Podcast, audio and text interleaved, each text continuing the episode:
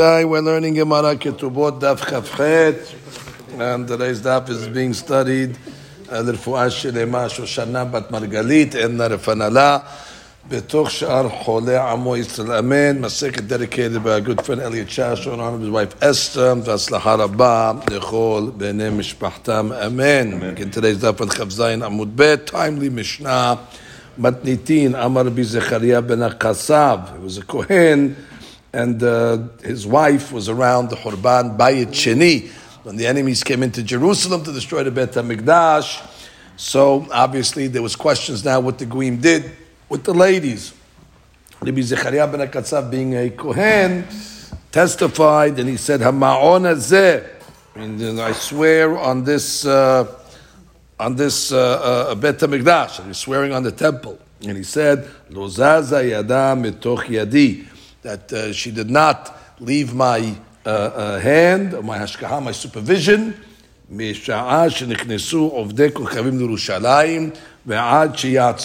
she didn't leave my supervision, therefore basically he was testifying, nothing happened to her, and therefore he should be permissible to be with her. Amru lo, en adam me'id al atzmo, they said, sorry, en adam me'id al atzmo, simple explanation, ishto ki gufo, and therefore it's like testifying on yourself. It's like a person cannot testify on himself.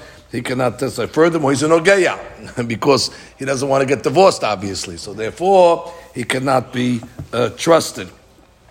Furthermore, he doesn't have a pesha asara pesha tir over here because we know already about the invasion. So it's like he said, oh, there was an invasion and she got saved. The invasion already is known from the people. So you can't even give him a pesha asar, a pesha tir. So therefore, they told him that you cannot be trusted. However, the Gemara says, Tana ba'afal pichen, that even though they were oseh Rabbi Zechariah to his wife, yihed la bayit b'hasero, so they let them live in the same courtyard together, which was obviously a kula. Ukshehi yotza berosh baneha. However, they were living in the same courtyard. They did not want them to be secluded together, which is yichud. So therefore, when she would leave the courtyard, she would leave ahead of everybody. Again, so she shouldn't be the last one in the courtyard alone with her husband. So she would walk out in the front of her children. When she entered the courtyard, she would enter last. If she entered first, she would be alone with her husband. So therefore, they would make the formation of entrance and exit to the courtyard in a way where they would not be secluded. The Gemara comes along and says that what about when it comes to a regular case of a Girusha, divorcee? Can the original husband live in the same courtyard? What's the she'elah over here? Yeah, okay, we know by Shibuya, we saw many kulot over there.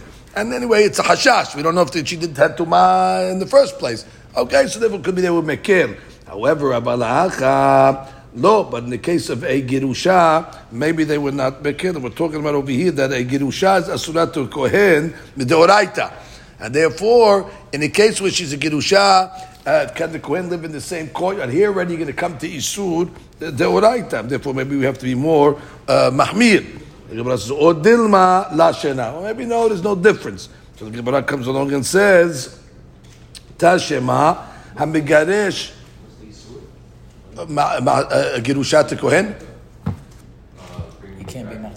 Not bringing back, marrying a Girusha. Right? If he just marries her, right? If he takes her back, he's marrying a Girusha. No, but he's taking back without. But she's a Girusha. He divorced her. Now the question, can a Kohen who divorced his wife live in the same courtyard? I'm saying, but what would be the issue if he lived with her? This would lead it. No, it would lead. He's not going to be married. He's just going to live in it. Well, it would lead them to. No, not Yehud. Not Yehud with his former wife. Just, they're going to come to make. Do they make in the first case give a get? Do they make him give a get in the first case, in the Shibuya case? Do they make? They're going to since it's Isur to be married to her.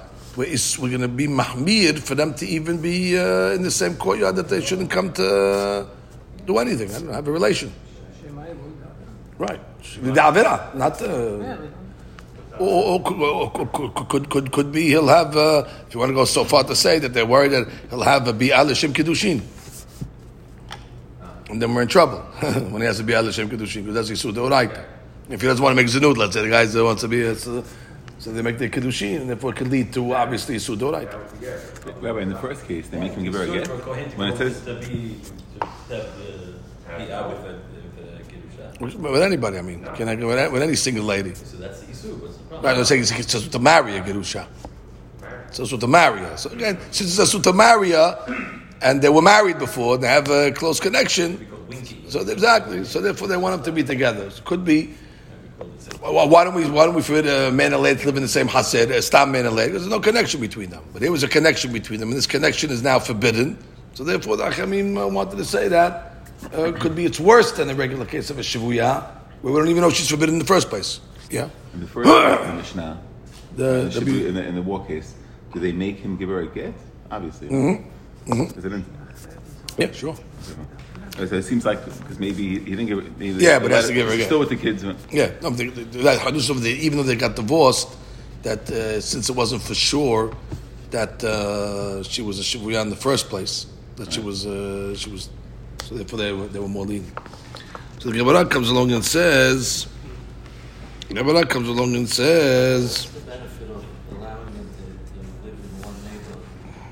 Kids. Not married. To be in the vicinity for what? They're not married. They're not allowed to see each other. But they were living there. That's where they were living. You make them relocate and meaning they'll stay where they were. They won't get remarried. So you tell the guys they lived in Brooklyn. The other guy she has to move to a different block. They're living in the same. Also the kids. No, it's not the reason. Kids. She can't be with her husband. You want to relocate them to a different place? Supporting her, you could do from far, but you can live in the same courtyard. We're not worried that when it comes to Shibuya, that's going to come to something. When it comes to a Girusha, we're more mahmir. The more severe the issur, the more we want to separate the... But once he gives her a get, it's the same issur in the first case, if the case is that he gave her a get. Yeah, we gave her a get l'chumrah, like. You gave her a get l'chumrah. You gave her a get, it's Girusha, it's the same issur. I'm saying it seems like maybe the first case, since it's this affect, they're telling him, you let her bring up the kids, stay in the same chassid. Meiri says they never got divorced. Oh, so then it's different. I was thinking that you get the divorce, but it's like a stipulative divorce. It's not really a... When you separate me from that. It's a get on tenai, like. If you did it, and you're divorced. If you're not divorced, so therefore, it's not really it's a questionable get in the first place. Masha'ega, this get is a vada get. You're saying the meiri says they didn't give a get at all. Fine. Then, but they were forbidden to be with each other. Fine. And therefore, in that case over there, the Hadusha over there, then we let them live together because, anyway, it's a sefek. Maybe she never did it. Maybe Edim came and said, yeah, I saw them afterwards. No, if Edim came and saw them did it. Maybe they keep the chance that Edim will come out. But and they're still saying it's permissible. To do it. To live together. They're still saying... Come a few months in a while. Oh, that's why they're saying don't give a get. Don't give a get. Fine. Because once you give a get, it's over. Very good. Very good. Very good. So then Gemara comes along and says, Tashema, HaMegereshet Eshto Lo Tenaseh B'Shchunato. A regular case of Megereshet.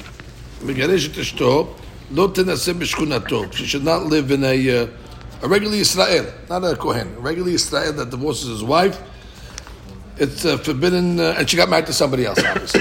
Because if she didn't get married to somebody else, actually she's the mitzvah to get married to her again. So you have to say she got married to somebody else in the interim, and now she's a married lady. So they said that a married lady should not live in the same courtyard as her original, as an ex-husband. V'maya kohen, and if the husband was a kohen, lo tadur imo b'mavui. Even if she didn't get married to somebody else, the mavui is already even a smaller area. We're worried about that they might come to avera, but Israel is not asur b'gerushato. So therefore, he'd be permissible to live in the same neighborhood as Girusha until she got married. But a Kohen, even if she didn't get married, it's forbidden to live in even the same mavui, the same alley, because again, they're forbidden at that point. Now, v'imaya kfar katam. If, let's say, it was a small kfar that they lived in, we'll see what that means, a small village, ze'aya ma'aseh v'amenu kfar katam nidon kishchuna, that we consider a kfar as a neighborhood. And what do we say by neighborhood? That a Girusha that got married should not live in the neighborhood and therefore she cannot live in the kfar as well. Now we have a big mahloket amongst the Rishonim. The mahloket Rishonim over here is that according to the Tosafot, a Shechuna basically is 3 houses. You have 3 houses in a row, so you have a Girusha Yisrael got married, she cannot live within 3 houses, of the husband. That's the Shechuna. Now, Dina Shel Girushat Kohen is even more strict than that, that she's not even allowed to live in the entire Mavui. And that includes even more than 3 houses away. And the reason why they were mahmir by Girushat Kohen more than a regular Girushat Israel is because the Isud Eshet Ish is more hamur. And therefore people are more careful on Isud Eshet Ish. So because it's so hamur, we can be more lenient. Therefore we say, keep 3 houses away, 3 houses distance. You lived over here at the beginning of the block, move to the end of the block. That's enough, considered okay. Eshet Ish. Because it's Eshet Ish. Masechet, when it comes to a Girushat to Kohen, where it's not Eshet Ish, it's not such a thing that the people are going to. So we have more mahmir. And then outside of the, not even the same mavui. That's the way some Rishonim, other Rishonim learn the exact opposite. That's the Rosh, he's and the Ran, they say actually that a Shechuna is bigger than a mavui. And not smaller distance, it's bigger than a mavui. And therefore, Girusha Yisrael, they got married, is more hamur. And that's why, and why is Girusha more hamur? Because of Isud Deoraita of Eshet Ish. And therefore, it comes, according to this, לדעת ראשונים אלו איסור חמור יותר מחייב הרחקה יותר גדולה ומחייב איסור אשת איש חמור יותר כאמור גם הרחקה נדרשת יותר לפי שיטה זו יוחמד דינה של גירושת כהן כשנישאת שנית והיא תצטרך להרחיק לא רק מהמבוי בו גר בעלים הקודם אלא מהשכונה כולה.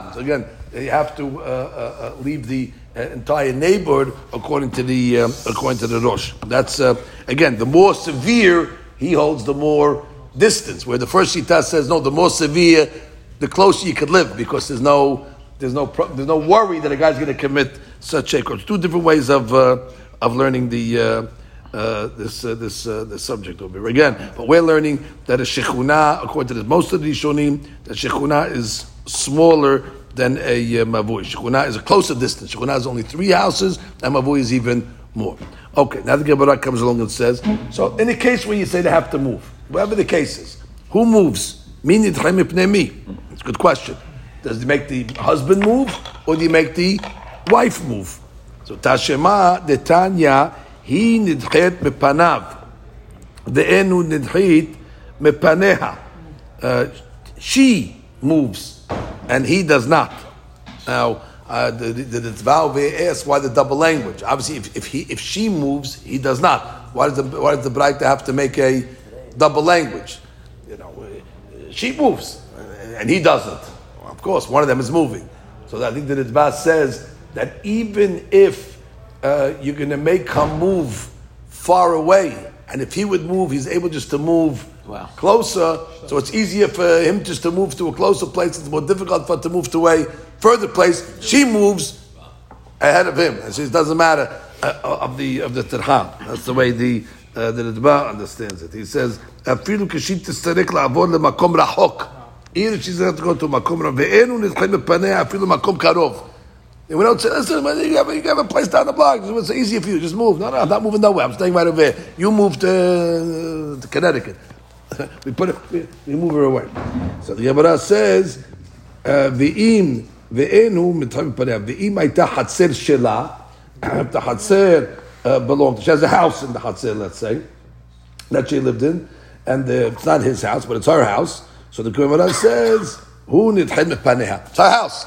Therefore, she owns the house. Therefore, hu nitchem paneha. So the Gemara says, "Ibaydu aita chatzer shel shenehem ma'u." So it sounds like they have like a shared property. Why is that a question? It goes back to the first case. When they shared? She owns. But then she didn't own. The first case she didn't own. That's why she gets thrown out. So then she gets thrown out. But he does own? He owns. He owns, let's say. First case, he owns. So if he owns, so then we'll see you later. She owns. He leaves. Now they both own. So the Gemara says, well, when they both own, Who gets pushed away from the first case was Stam. Or either. Either both own or not. The Gemara is going to say that later on, that even when they both don't own, it's she has to go first before him. It can be both cases. It can be where they both own, or where they, all things similar. But now we're discussing the case where she owns. So the Gemara said, well, maybe she owns, you kick him out. Or they both own. So the Gemara says, so the Gemara says that she shared joint ownership over here. They have a bayit in that. I guess they each have a house in the Chatzer. They each have a house in the Chatzer. That's the point. Because obviously they can't live in the same house. So therefore the question is, she wants to stay in the house, her house in the Chatzer, and he wants to stay in his house in the Chatzer.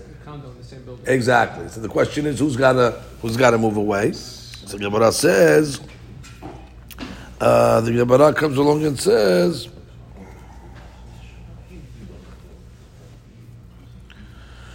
right, he learns the question above when it said, right, Tanya,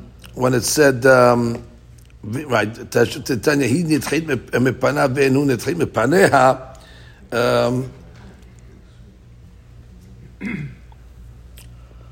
Neither of them own. Right, when they're just all things equal, they don't own. But now when they both own, the question is who moves? Mutashema, he nitchit mepanav. The Brayta says she moves. Now what's the case? B'may askinan. If we're talking about Edim b'chatzir shelo, pshita. Of course, if it's his chatzir, of course she has to move. The Ela b'chatzir shela, it's hers. What do you mean? B'chatzir shela b'atanya imata chatzir shela, hu nitchit mepaneha. Adba, he moved when it's hers. Elalav ki agavna. Unless we're talking about what? Where it belongs to both of them. And what does it say when it belongs to both of them? He nitchit mepanav. So you see, even though they have both houses in the chatzir, she's the one that has to move. The Gemara said, no, who told you that that's the case? Dilma de'agid megav. Maybe it's somewhere where they're both renting in the Chatzer. Just because they're both living in the Chatzer doesn't mean they own. So therefore, maybe you only see from here that when they're both renting in the Chatzer, she has to move. But where do you see where she owns in the Chatzer that she has to move? You have no proof. So the Gemara says, okay, my havi ala. What's the bottom line? What's the halakha? Which means maybe when they're renting in the house in the Chatzer, she's pushed away, but maybe when they're both Baalei Batim, maybe he's pushed away over here.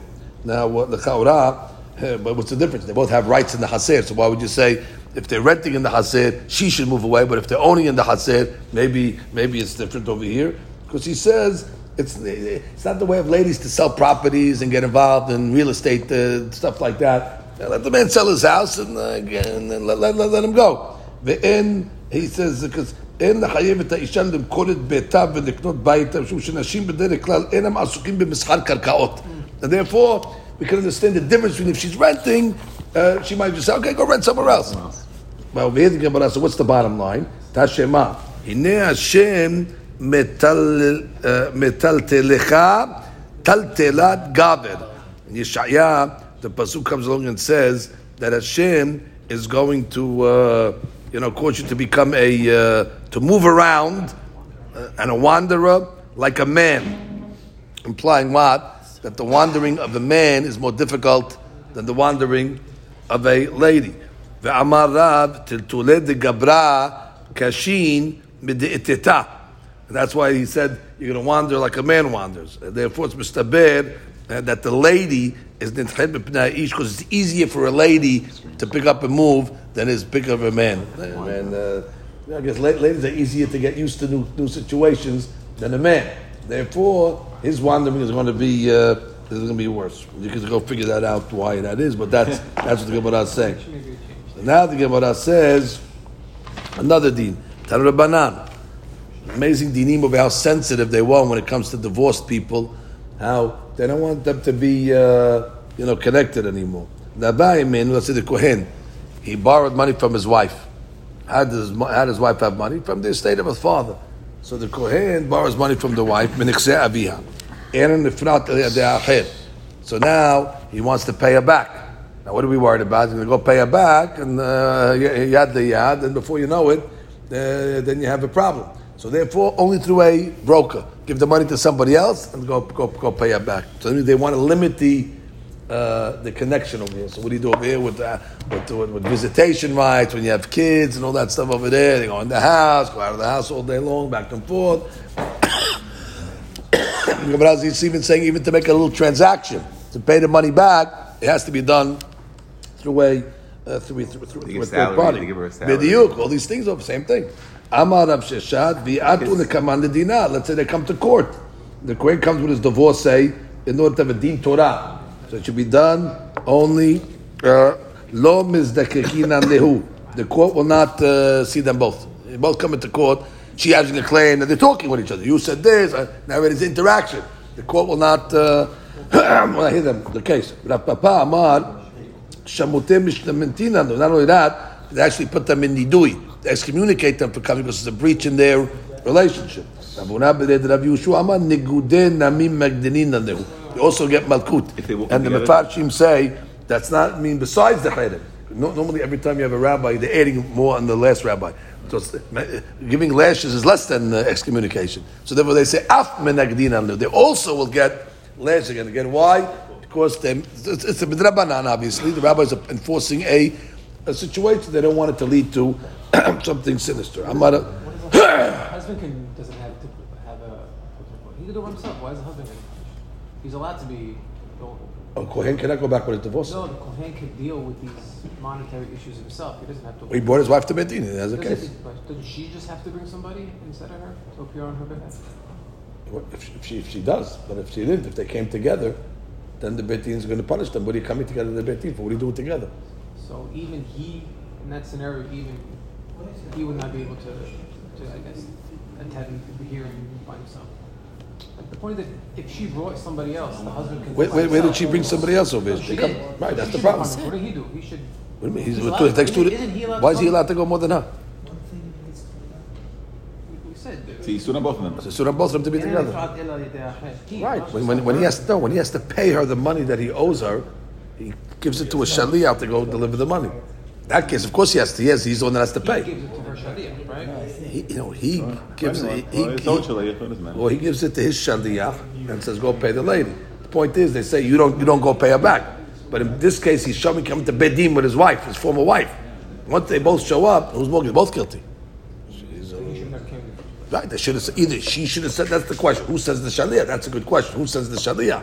Fine, but they shouldn't come together. Ritva says it's her. Right, so Ritva says she said the Shaliah. Why is that matter? It's responsibility on her to appoint someone to be. Okay, that's a big question in the Rishonim. Who's got to send the Shaliah more, him or her? But for sure they can't come together. He can't come if she doesn't send that Shaliah.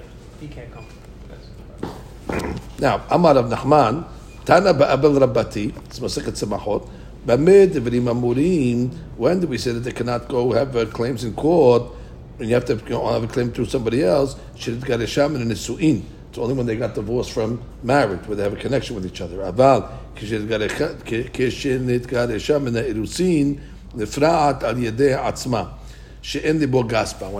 Irusin, they never had relations yet. So there's not such a connection between them, so they can even have claims face to face. And that's the next story. So they have Arus and Arusa. They came to Kohen. Rabba to Kohen, and they had a case. Yativ Rav Ada bar Matna kameh. So the rabbi was in front of them. Ukri Rabba Shilucha bintayu. So Rabba put a Shaliah bedin between them, so they will not be together. Amar Rav Ada bar Matna v'amar Rav Nachman tana ba'abel Rabbati. We learned that Arus, that Arusin is okay when you putting a Shaliah in between them. Amar le ka'azin adekay gaisi b'hadad. They're close to each other. They look. It's Arus and Arusa they were divorced. Correct. Sorry. So therefore, the Gemara is saying, what do you have to put a Shaliah between them? Arusa is okay when he wants to divorce from the Irusin. So he says, you're right, but I see that they're very close to each other. They have a closeness. Therefore,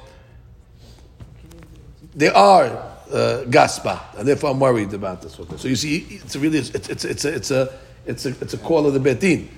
Right? Basically, the Gemara is saying it's the Bet din's call. It's not cut and dry. Normally, when the Beraita said. There's no guy say, but if the community sees that they're too close to each other, extra action is needed. Some say the opposite, that the Rabbah did not put a Shaliah in between them. He said, Adrabah, why don't you put somebody in between them? You don't have to. Tana Rabati, that if it's only Irusin, you don't have to put somebody. But Amaleh, Hani Midi Hekadelo Gaisi, better where they're not comfortable with each other. We don't see closeness. However, over here, Amalhani, Kazin, and Lud, the Gaisi Bahadad, I see that they're close to each other, and therefore, that we better put a, somebody in between. Okay, matnitin. The elu ne'emanim na'id begodlan mashru bekotan. Normally, a katan is not ne'eman, obviously, to testify. Question is, what about a gadol to testify on something that he saw when he was a katan? So that's the question over there. Now, since at the time of the ri'iyah, he wasn't kasher. So therefore, normally we don't let a gadol testify on something that he saw when he was a katan, since at the time of the re'iyah, he was not eligible, not kasher le'edut. However, the hachamim over here in these cases made an exception. These are exceptional cases. Ve'elu ne'emanim la'id bekodlan ma'shero bekodam ne'eman adam nomar. Number one, ze k'tav yado shel abba. They want to mekayem mishtar, let's say, and their father was a witness. And in order to mekayem the shtar, they have to know that that is the signature. So an adult is able to say, I remember when I was a kid, I saw my father's signature, and that's exactly the way it looked. Now, obviously, we're talking about over here where the father is just a signature, but has nothing, no skin in the game over here. Because otherwise, the son cannot testify on behalf of the father's loan or something like that. So he's just a witness in the... and since we're in the Kiyum Shtarot, is with Rabbanan, so therefore, in the Torah, you don't have to make Kiyum Shtarot. In the Torah, the witnesses are believed. And therefore... we'll trust this case. Furthermore, this is the K'tav Yad of my rabbi, as an and this is the K'tav Yad of my brother. We have to see why the Gemara gives three different cases. I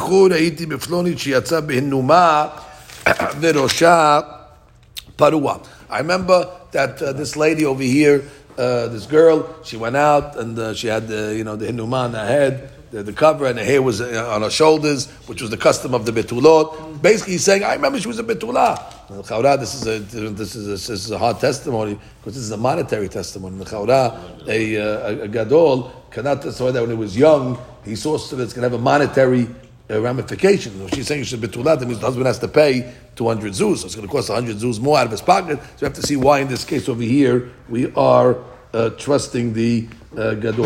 And I remember this guy used to come out of the yeshiva and we used to go play ball, he used to go to the mikveh. And why? Because he was going to eat a Tiruma, so you're treating him like a Kohen. So therefore, and the Gemara said, or he's saying that I remember he used to come to the garden with us to the granary and take Tiruma. And he could also testify that this place over here is Bet Aparis, so which means what's Bet Aparis? So we learned in Masechet that you have a field, that there was a kevin that was in the field over there and was lost. And what they do, they plowed the field. So when they plowed the field, so you're worried that the blade of the plow is going to pick up some of the corpse and scatter it around the field over there, and now you're worried that if a queen goes in the field over there, there might be an etzim kesora, the size of a lentil, and he's going to move it, and it was going to become tameh. So therefore, we have a problem of tumah. So he's coming along to say, and the rabbis will say 100 amah around the area, because again, that's how far it can go. So he's testifying hamakom hazeh. Bet Aparis. He's coming along to say over here that that the whole field is not going to be asur, and we're going to say that just this place is the Bet Aparis, and therefore the whole field is going to be tameh misafik. Normally, he's coming to say no. It's just this area over here that's a Bet Aparis, which obviously is a smaller area, and therefore he wants to say we don't have to be choshesh to the whole field that has tumah. Kol ha'oved sham tameh tumat met b'drabanan, mishnatenu osik v'bet ha'par she'mekomo shel ha'kever shebo nishkach. Right? That's, you know, there was a met somewhere in this area over here, but you don't know where the met was. So normally, what do we say? That the Kohen goes to this whole area, is going to be tameh b'drabanan. Over here, what is this guy testifying? He says, no, the bet ha'par was over here, and therefore he's minimizing the place. So we trust him when it comes to that as well, because the whole tumah is. This is effect. The Ad Kanainu Ba'im B'Shabbat. The Tchum Shabbat has a certain, how far you're allowed to walk on Shabbat, and he comes along and testifies that this is the way the Tehum Shabbat ended, 2,000 amah outside of the city. He's coming to long. No, they're saying you don't have to measure. You can trust him. That is the spot. Remember, there's the spot over there. They can trust him that they don't have to measure. Even though you can verify it, don't have to measure. They can trust him. Then he says, "Abal in Adam neeman nomar derech hayal lefloni b'makom hazeh ma'amadu misped hayal lefloni b'makom hazeh." So he says over here that I remember that we used to walk through this guy's field over here. Now that's a problem because basically he's saying that is an easement exactly, and nobody contested it, and therefore I remember we always walked through the guy's field. So that basically trying to say that this guy's, he's claiming he owns the field, but based on this guy's testimony, he's saying no, we always used. I remember when I was a kid, me and my father, we always used to walk through the guy's field, and nobody contested it. That's not a believable claim because he saw when he was young, and it's a mamon claim over here. Furthermore, they said, let's say, in a certain spot, we know that the eulogized used to give eulogies in that spot, even though it's on somebody's field. Basically, they're saying that nobody contested and therefore belongs to the eulogizer to make his hispedim in that spot on the way to the cemetery. Now you're trying to take away a field from somebody based on this kid's testimony or something that he saw when he was young. We do not give him ne'emanut. Okay, but let's read all the Nashis, at least on this Mishnah. Kavod. Zeh k'tav yad. Zeh k'tav yado shel Abba, mekayimin hashtar apiv, af api shemet apiv, be'od zeh katan. She'asat bihinuma, behu siman she'niset betulah, u'ketibata matayim. What does Nashi want to say? Af api shemet apiv, because he's not about to be mekayim as... what does that she want? Af api shemet apiv. Why met? Yeah, what does he want? Mekayim hashtar apiv. because if his father died when he was older, then he knew his signature when he was older. He never saw it. I mean, right. The only time he saw his signature when he was young. Then he died, so he never saw it when he got older. If he saw when he was older, so he's testifying as an older what he saw when he was older. Right. Powers over he's testifying when his father was alive, but he was Gadol. He would have saw it. Yotzei mebet hasefer k'shehayinu lemedim tinokot bet Rabban ubekulahu. Do she yatsa benuma? Vehu siman shenisat betula u'ketubata matayim k'de'amniya meberesh pirkin. That's like a monetary item. So we have to see why that's okay. Yotzei mebet hasefer k'shehayinu lemedim tinokot bet Rabban ubekulahu meferesh ta'amam beGemara. De'apuke mamonahu u'ba'inan edut me'aliyata u'ketubah haynu ta'amah. So Rashi already couldn't wait for the Gemara. She says when it comes to Betulah testimony, Rov Nashim Betulo. Therefore, they're not saying even though you didn't want to see money, right? Because we can land it all. Ma'amadu misped makom hayalo kan lahaspid metav kishemolicha lebet hakibaro shelo v'laasot sham ma'amadot u'moshavot shehayu osim shiv'al hamet. Right. Well, let's see. We'll see the Gemara. We don't have that. Okay. Amar of Gemara. Amar of Una. Rav Una comes along and says over here. One is right to pass, one is right to... Right to pass or right to... Stand. To dwell. Or to stand there. To stand, exactly. Amar Rav Una, it's the same Yesod. The Gemara continues. Amar Rav Una bered Rav Yoshua vehu sheyesh gadol imo. Okay, some of these cases that we said that the kid's ne'eman is not talking about where he's alone.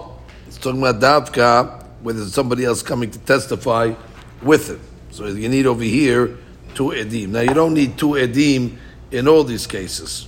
For example, in the case of K'tav Yad Mishtar, there was an adult there when he was a minor that saw it. And now no, Kishiyesh Gadol Imo that's testifying with him. At this point, right now. So what do you need the kid for? You need 2 witnesses. Oh, okay. You need 2 witnesses. The hadush is that he's one. You might think this guy is compromised a little bit. Correct. Not all these cases do you need 2 witnesses, by the way. We said some of these cases, 1 witness is enough. So in the cases that 1 witness is enough, is enough.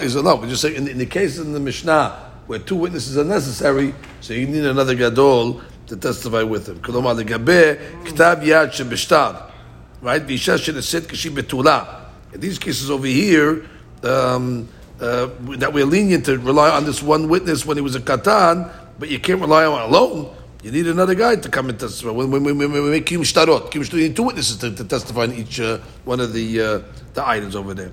So therefore, but in cases, for example, that you can rely on one witness, in certain cases we were lenient to rely on one witness. So therefore, he's enough. So it's only on the cases that generally need two to testify. So the Gemara says, Vesericha, we need all the cases. The Iyashmin and Abiv, if you're going to say his name, to say what his father's signature was, Mishum Dishkiha Gabeh, because he's close to his father, so he knows already his signature. Aval, Rabbo, lo, but not so close to his rabbi. The Yashmin on Rabbo, but if it just said Rabbo, Mishum Di'itle Ematad Rabeh, he has fear of his rabbi, and therefore he remembers it. He remembers his rabbi's signature, because he had made an impression upon him. No fear. Aval, not as much. Aval Aviv, lo, doesn't have such an impression on him, and therefore he might not remember. We have the reason because he's close to him. Rabbo deitle emate, aval achiv. You don't have any of these items. Deitle loha veloha. He's not afraid of his brother.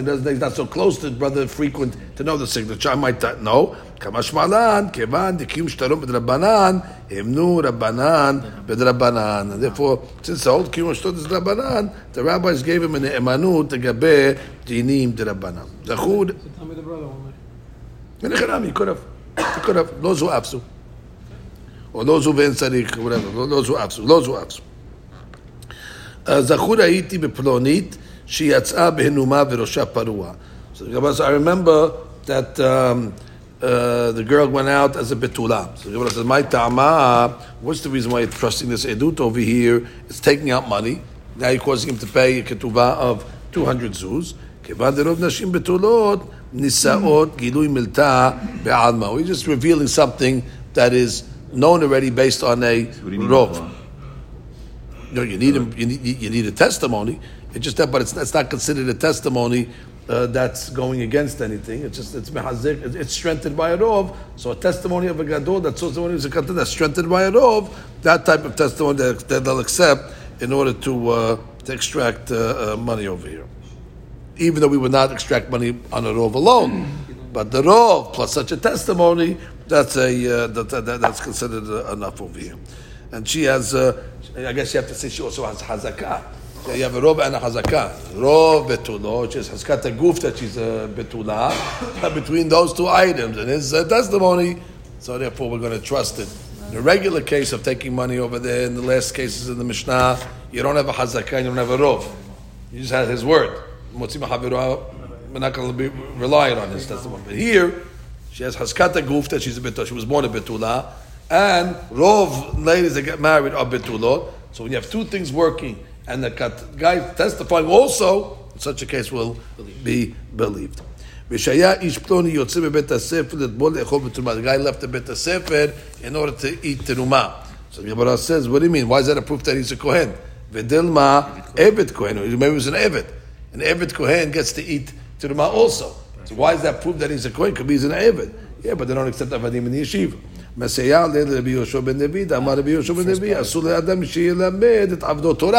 therefore, since you can't teach your Eved Torah, what is he doing in the Bet Sefer? It's only in the Bet Sefer, it must be he was a Kohen. So the Gemara is why you can't teach your Eved Torah. We have a case over here of a guy who owns an Eved. The master borrowed money from the Eved. Look at that. Or the master made the Eved the administrator of his estate over there, to buy and sell his assets. Or the guy, the Eved comes along and puts on Tefillin, who is patu from Tefillin, because the Eved has a din of an isha. But he comes along and puts on Tefillin in front of the master doesn't say anything. Or the guy gets up and reads 3 pesukim from the Torah, the Bet Knesset. This is not a ra'ayah that he is a ben horin, even though it's not so common that a guy borrows money from his eved. So maybe you'd say, "Well, that's basically saying you're free," or he gives him so much rights, or the fact that he put on tefillin over here and he kept quiet. That's no ra'ayah. But basically, what's the question over here? He read 3 pesukim. So you see what? He's learning Torah. We can't stop the guy. The guy went on his own and opened up the Chumash. However, Ki kamrinan de kanehig be menhag banim, which means the Torah says you have to teach your children Torah. Then we're saying you can't teach your Eved Torah. But if the Eved opens a book, he opens a book. So therefore, you have when they were testifying above that he was in the Bet Sefer, that means either the father sent him to Bet Sefer because of an obligation to teach his son Torah, or he was teaching him Torah. Not that the Eved was studying Torah on his own, and therefore it's a proof that he must have been a Kohen and not an Eved Kohen. The Gemara then says, Lidbol Echol Betruma. He says, yeah, I remember that he used to go to the Bet Sefer, this guy, and go to the mikveh in order to eat Tiruma. So Gemara says, which type of Tiruma now are we going to rely on this testimony? Gemara says, Bitruma D'Rabbanan, which means we're going to only allow him to eat Tiruma that's on a rabbinical level in such a testimony. Because bottom line, he only is recalling something that he saw when he was a Katan. And the Katan's testimony is not going to help for a Deoraita Tiruma, but it'll help for Tiruma D'Rabbanan. Vegetables, different fruits. According to Rashi, the only deoraita is what? Wheat and grapes and the olives. But everything else is going to be D'Rabbanan. So there was only a testimony enough for rabbinical Tiruma. So now the Gemara comes along and says, not only that, he was with us in the Goren. What do you want? He must be a Kohen. V'dilma Eved Kohenu. What do you mean? An Eved Kohen can go to the Goren also, technically, and collect Tiruma. So why just because you saw him in the Goren means he's a Kohen? Could be he's an Eved. We're going like the opinion that says that an Eved cannot come alone. The Eved comes, he's got to come with a Rabbo, his master. So obviously he's saying what? That I saw the guy come alone. So therefore, it's going like that opinion that he would not come alone unless he was actually a Kohen himself. The Tanya have a machloket between these opinions over here.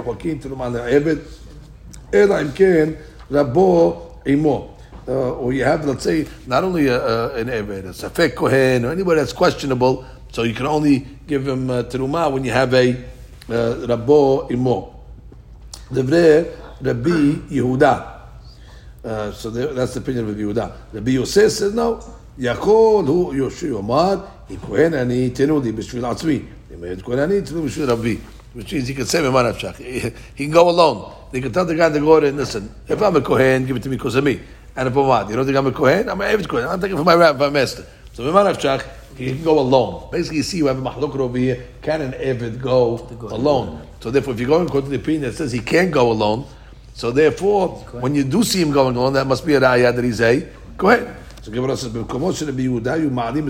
reason for this is because when you used to see a guy at the Goren, that would give him status that you can marry into him, and he's not a mamzer, he's not a natin, he's good for Yasin, he can work in the Beit HaMikdash even. So therefore, because they used to have that leniency, they had to button it up by saying that only Abadim can come with a Rav, because what happens in the granary, they're gonna elevate him to Yasin.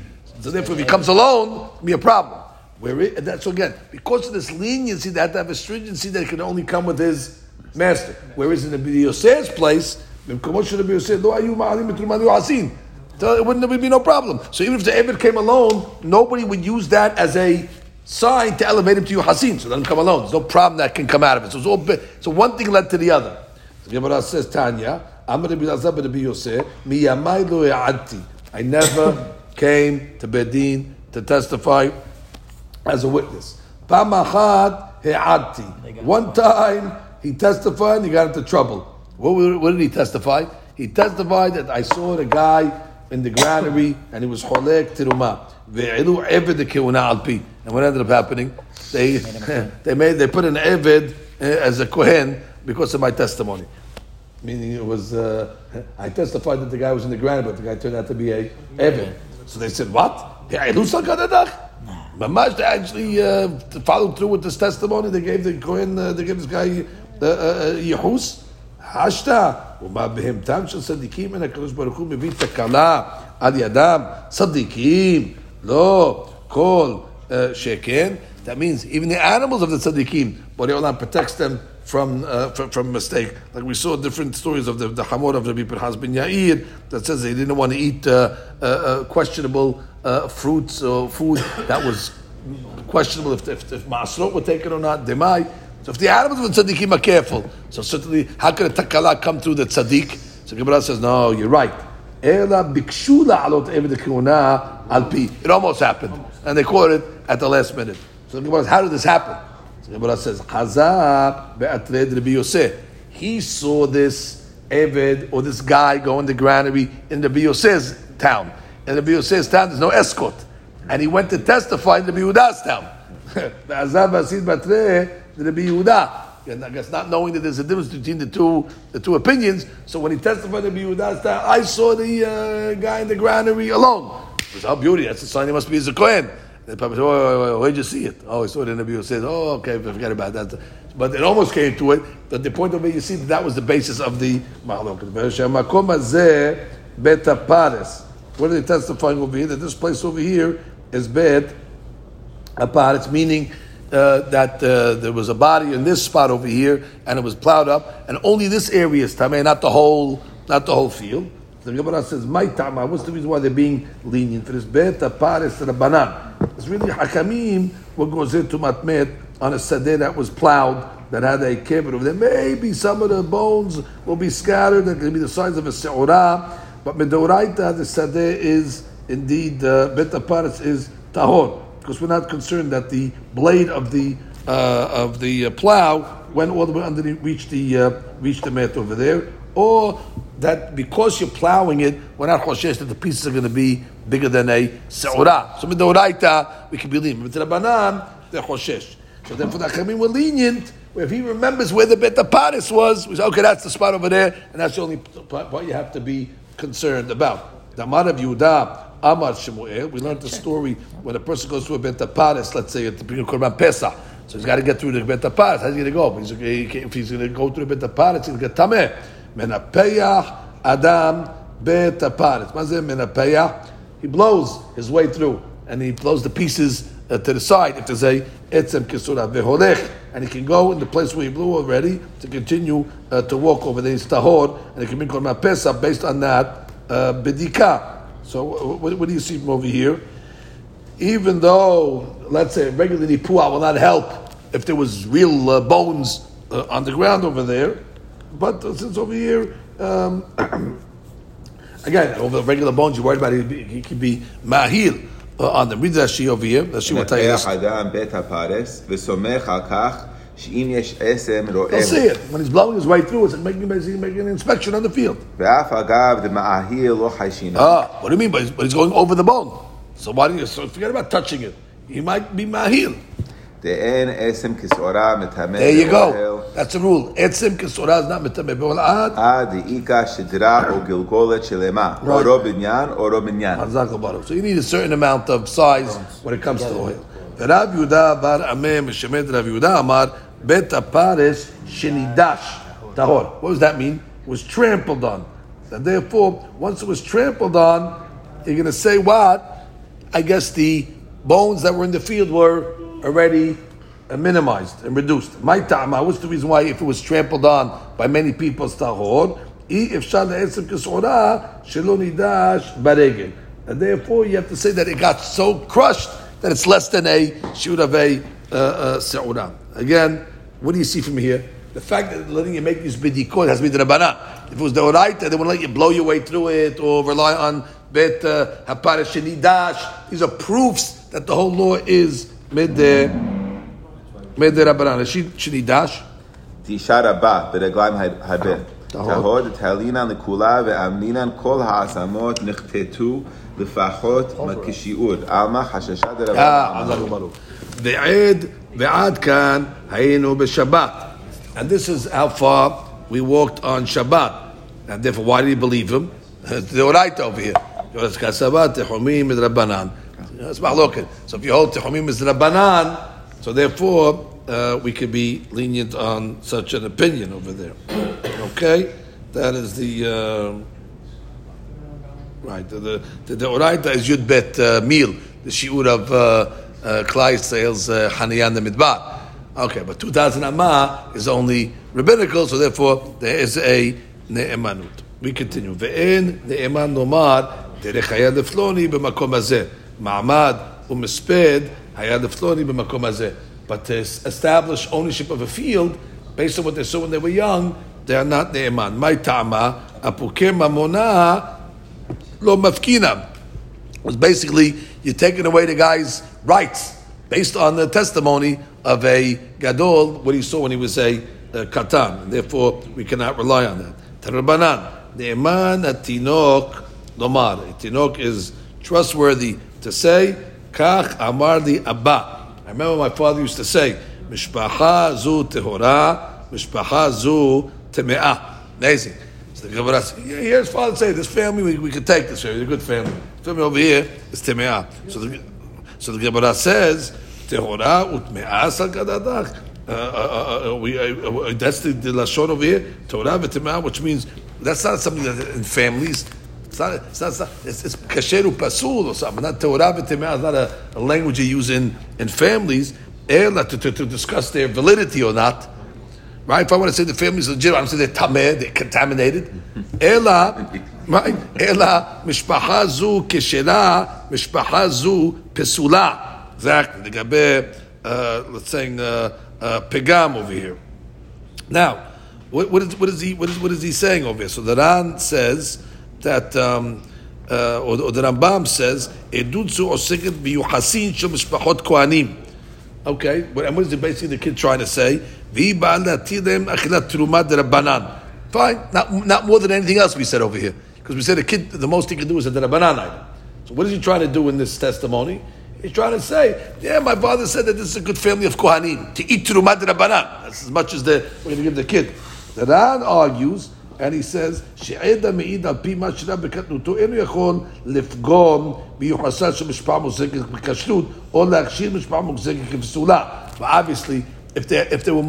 for kashrut, he cannot be posel them. And if they were muhzak for paslut, he cannot be makshir them. So what were they? What was his family over? Whatever their status was, this kid cannot change it.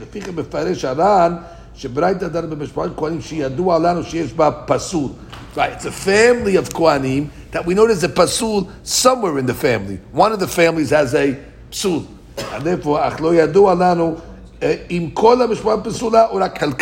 where's the pasul? Is it the whole family or part of it? There's the pasul in this line over here, and this line is kasher. So in that case over there, we can take with that. They're not going against the hazakah of what the family was. Exactly, clarifying where it is. And that's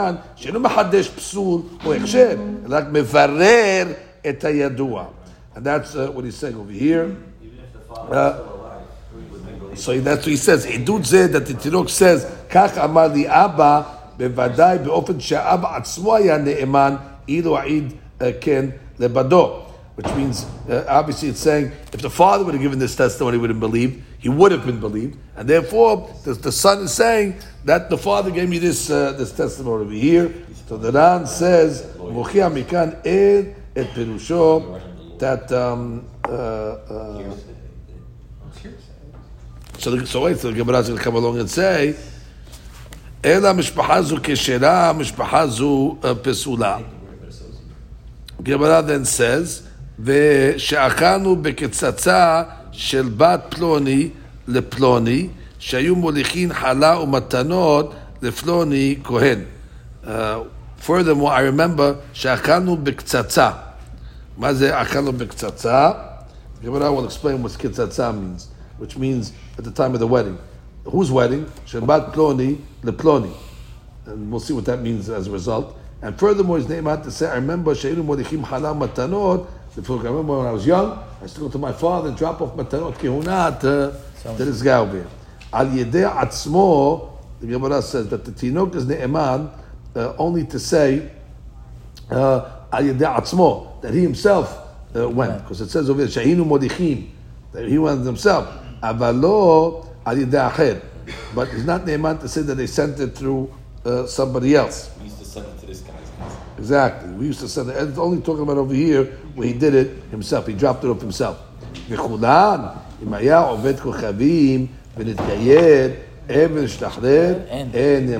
idiots that we said. The guy was a goy when he saw the testimony. Now he converted. Or he was an Eved.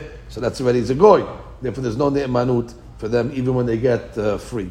And the Eman Lomar They're not eman to say derech hayal lefloni b'makom hazeh ma'amad u'mesped hayal lefloni b'makom hazeh. Rabbi Yochanan ben Zakkai omer ne'emanim. Exactly. The Gemara says Rabbi Yochanan ben Zakkai ahiyah. Where is he going? Which case? Edim ha'asifah is going on the sefah. That what the derech the ma'amad that he had the misped the basadeh, and Rabbi Yochanan is coming to say what? That it's accepted. How? Apokeh mamonahu. It's taking money out of somebody. We said it cannot be believed. Even the Katan cannot be believed. That's right. Even the Katan, I'm saying, even our case. Right. The Gadol, who stands by, will not work. Right. But it says, Ela Aresha. It's going on the Resha. What's the Resha? All the first cases of the Mishnah. V'chulam, im haya oved k'chavim v'tgayer, even ishtayir enam ne'emanim. It's going back on them. That in the earlier cases in the Mishnah where we just said that if it was an Eved or a Goy that saw these things and then converted or became free, is not Ne'eman. Yochanan says, is. The Gemara says, what's the Mahlokah over here? That's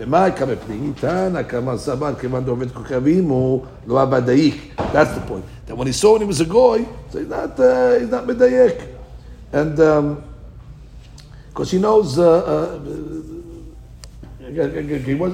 not Medayek because he's not medayek in his testimony, especially if he didn't know that he's going to be able to be right. Worse than Katan, because Katan at least knows he's going to become a Gadol one day. This guy doesn't know he's going to convert, so he's looking at it as a goy, not knowing even that he's going to come into play one day. That since he had in mind to convert, so we're talking about a specific case. When a guy saw when he was a goy, knowing that he's going to convert. So everybody agrees. If the guy's not converting, I just stop seeing something. Even if Yochanan will say, not medayek. So we're talking about a case where does a goy medayek when he's a goy, knowing that he's going to convert? Atara Kabbat says he's still not medayek till he converts, and therefore Yochanan says no, he's medayek. That's the mahlokah that we have over here. And I guess you have to say the Ebed over here heard that his master is planning on freeing him. As you know, there's not a prophet. So you have to say that he must have heard that they're talking about freeing him. So when he looks at it, the question is he medayek, knowing that he's going to get freed or not? Now the Gemara says, the last case that we saw above, we saw... The Yovel is coming. The Yovel is coming. She'achalnu b'ketzatza. She'achalnu b'ketzatza. So the Gemara says, "My kitzatza." What is this kitzatza over here? Tetanu Rabbanan kesat kitzatza. What is this kitzatza? Because it said, "I remember we were at a wedding and akalnu b'kitzatza." What are you talking about? Echad min ha'achim shenasa isha she'ena hogenet lo. Okay, one of the brothers that married a lady, a girl that was not hogenet. Ba'in b'nei mishpacha mevin habit min perot. So the family brings a habit that's filled with perot, v'shovrim ota be'emsa dechava, and they break the whole, they break it up in the middle of the city. Ve'omrim achenu be'et Yisrael shema'u, achenu peroni nasa isha she'eno genet lo. Listen, our brother married somebody that's not befitting. U'mityadeim anu shema yitarev zar'o bezar'enu. Amazing what they did over here. They're worried that the kids are going to marry now into the other families, and they're going to posel them. Therefore, everybody takes something over here, a siman, souvenir, ledorot. Remember what happened here. They made a big to-do. Wow, that's so nobody will forget. You'll say, you see this banana over here? I got this banana at the wedding. Well, there was a scandalous wedding over here. Exactly. Everybody's my old fans, 18 and younger, come home with a fruit from the wedding while supplies last, in order to remind everybody of the scandalous item over here. Right. So the Gemara says, "Zuhi ketzatza." That is ketzatza. It says, "What's ketzatza?" But I showed kitz. Kitz is like the end. That's it. He's cut off. It's ketzatza. Shatinot eman la'id aleha. Now, in this case over here, again, what was the case? Was it vadai pegam? So vadai pegam. If it's vadai kasher, it's not eman. So he says again, kemo b'du chuskra le'e b'yem mishpat she'esh pegam v'yochasa. The Ran says that the Mishpahat Kohanim Shenodanu Sheyesh B'Pesu. We know it's a Pesu, we just didn't know which family again. So you say, I remember it was not the family that we went to where the Ketzatzah was. They know it's a Pesu. They just forgot which line it was. So he says, I'll tell you the family. I remember it was that one when we went to the wedding and they broke the bound. Therefore, it's not coming to be mahazek them that the pasul, just coming to identify where the pasul was. Okay, Adran Alach, Isha, Shinit, Al Mela.